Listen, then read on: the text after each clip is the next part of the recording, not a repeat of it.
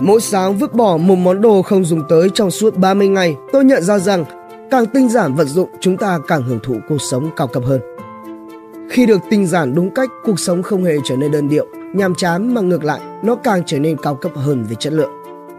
Joshua Baker, năm nay 32 tuổi, là quản lý phụ trách 150 cửa hàng của hệ thống bán lẻ lớn, giữ mức thu nhập lên tới 7 con số, có một người vợ xinh đẹp, mua được một căn nhà giữa thủ đô của Hoa Kỳ và sở hữu một chiếc xe hơi sang trọng. Mặc dù trong mắt mọi người anh là một người rất thành công nhưng kỳ thực cuộc sống của Joshua Baker vẫn liên tục gặp nhiều rắc rối. Mỗi dịp năm mới, anh đều gửi tặng bố mẹ mình những món quà đúng giờ nhưng lại bỏ lỡ giây phút nhắm mắt xuôi tay cuối cùng của họ. Mỗi lễ kỷ niệm, anh đều mua nhiều hàng hóa xa xỉ cho vợ con nhưng cô vẫn nộp đơn đề nghị ly hôn ra tòa. Giờ đây, ngay cả sức khỏe của Joshua Baker cũng tệ đi trông thấy. Ngày nào anh cũng cần phải uống thuốc ngủ thì mới ngủ được. Có thể nói rằng, ngoài việc kiếm tiền, anh chưa từng trải qua bất cứ thành công nào khác. Sau đó, Joshua bắt đầu suy ngẫm và dần phát hiện ra rằng khi mải mê theo đuổi vật chất quá nhiều, chúng ta không những không có được hạnh phúc mà còn mất đi những hạnh phúc thực sự đang có trong tay. Do đó anh đã suy nghĩ rất kỹ rồi đưa ra quyết định trọng đại trong đời, đó là nghỉ việc tại tập đoàn bán lẻ, tạm biệt mức thu nhập lên tới cả triệu đô mỗi tháng, dành thời gian để nghỉ ngơi ở nhà. Việc đầu tiên anh làm trong khoảng thời gian nghỉ ngơi chính là tinh giản lại toàn bộ cuộc sống, bắt đầu từ chính những vật dụng trong nhà. Nếu bắt buộc phải dọn dẹp và vứt bỏ một lúc quá nhiều thứ thì rất khó. Vì thế, Joshua quyết định lập cho mình một thói quen trong vòng 30 ngày. Mỗi hôm, anh sẽ cố gắng bỏ đi một món đồ thực sự không cần thiết. Đó có thể là quần áo không mặc tới, đồ đạc không sử dụng, các thiết bị đã cũ, ví dụ như các loại giấy hộp, chai lọ rỗng, các đồ vật giảm giá mua về mà không dùng, các sản phẩm khuyến mại được đính kèm khi mua. Món nào không dùng được, anh sẽ đem ra khu phân loại rác. Món nào có thể sử dụng được, anh đem bán cho cửa hàng đồ cũ để tránh lãng phí.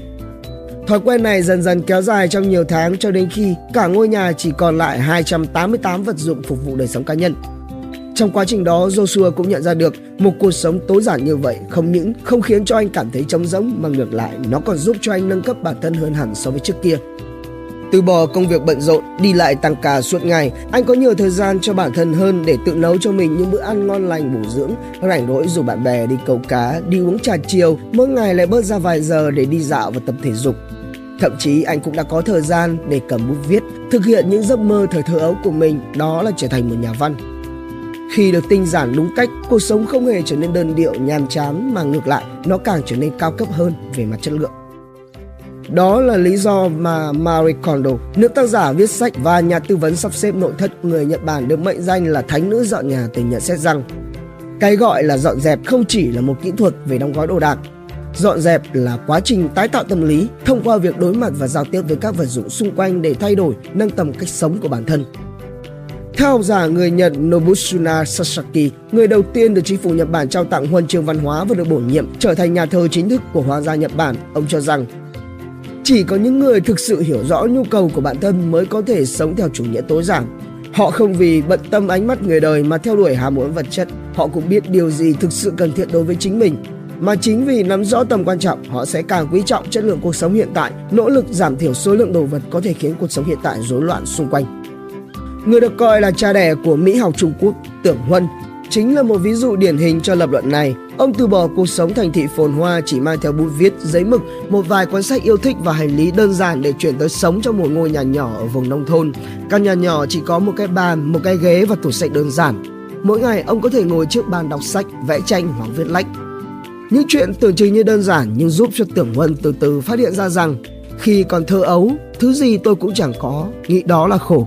Sau này lớn lên, mọi thứ dần dần có được trong tay, cuộc sống sung túc, điều kiện đủ đầy, tưởng đó mới là sướng. Nhưng bây giờ, khi một lần nữa quay trở lại cuộc sống như thời tuổi thơ, tôi mới biết hóa ra những thứ sau này có được cũng chẳng quan trọng đến thế. Tôi hoàn toàn có thể không cần tới nó, bỏ lại tất cả ở chốn thành thị kia, chẳng có gì trong tay nhưng lại cảm thấy mình rất giàu. Khi khẩu hiệu Less is More đơn giản là nhận trở nên nổi tiếng hơn trong cộng đồng, người ta bắt đầu được chứng kiến thời đại hạnh phúc khi theo đuổi vật chất đã trôi qua. Chúng ta đang dần chuyển hóa mục tiêu và lý tưởng sang quá trình theo đuổi sự phong phú về tinh thần. Có thể thấy rằng theo đuổi sự phong phú về tinh thần giúp mọi người dễ dàng cảm nhận được niềm hạnh phúc hơn. Nếu như biết cách tinh giản lại những vật dụng cá nhân cũng như đời sống và tư duy của chính mình, vứt bỏ những vật dụng thừa thãi, những ý nghĩ không cần thiết, chúng ta sẽ càng có nhiều thời gian, không gian để tập trung vào những giá trị cần thiết hơn. Phát triển đúng giá trị quan trọng mới là điều giúp cho chúng ta nâng cao được chất lượng và năng suất của mình. Dương Mộc theo trí thức trẻ, cafef.vn, độc đáo TV tổng hợp và đưa tin. Sản xuất intro quảng cáo ấn tượng cho công ty, sản phẩm hoặc dịch vụ của bạn chỉ với 1 triệu đồng. Liên hệ Zalo 0964 002 593 hoặc truy cập website quảng cáo itb.com để biết thêm chi tiết.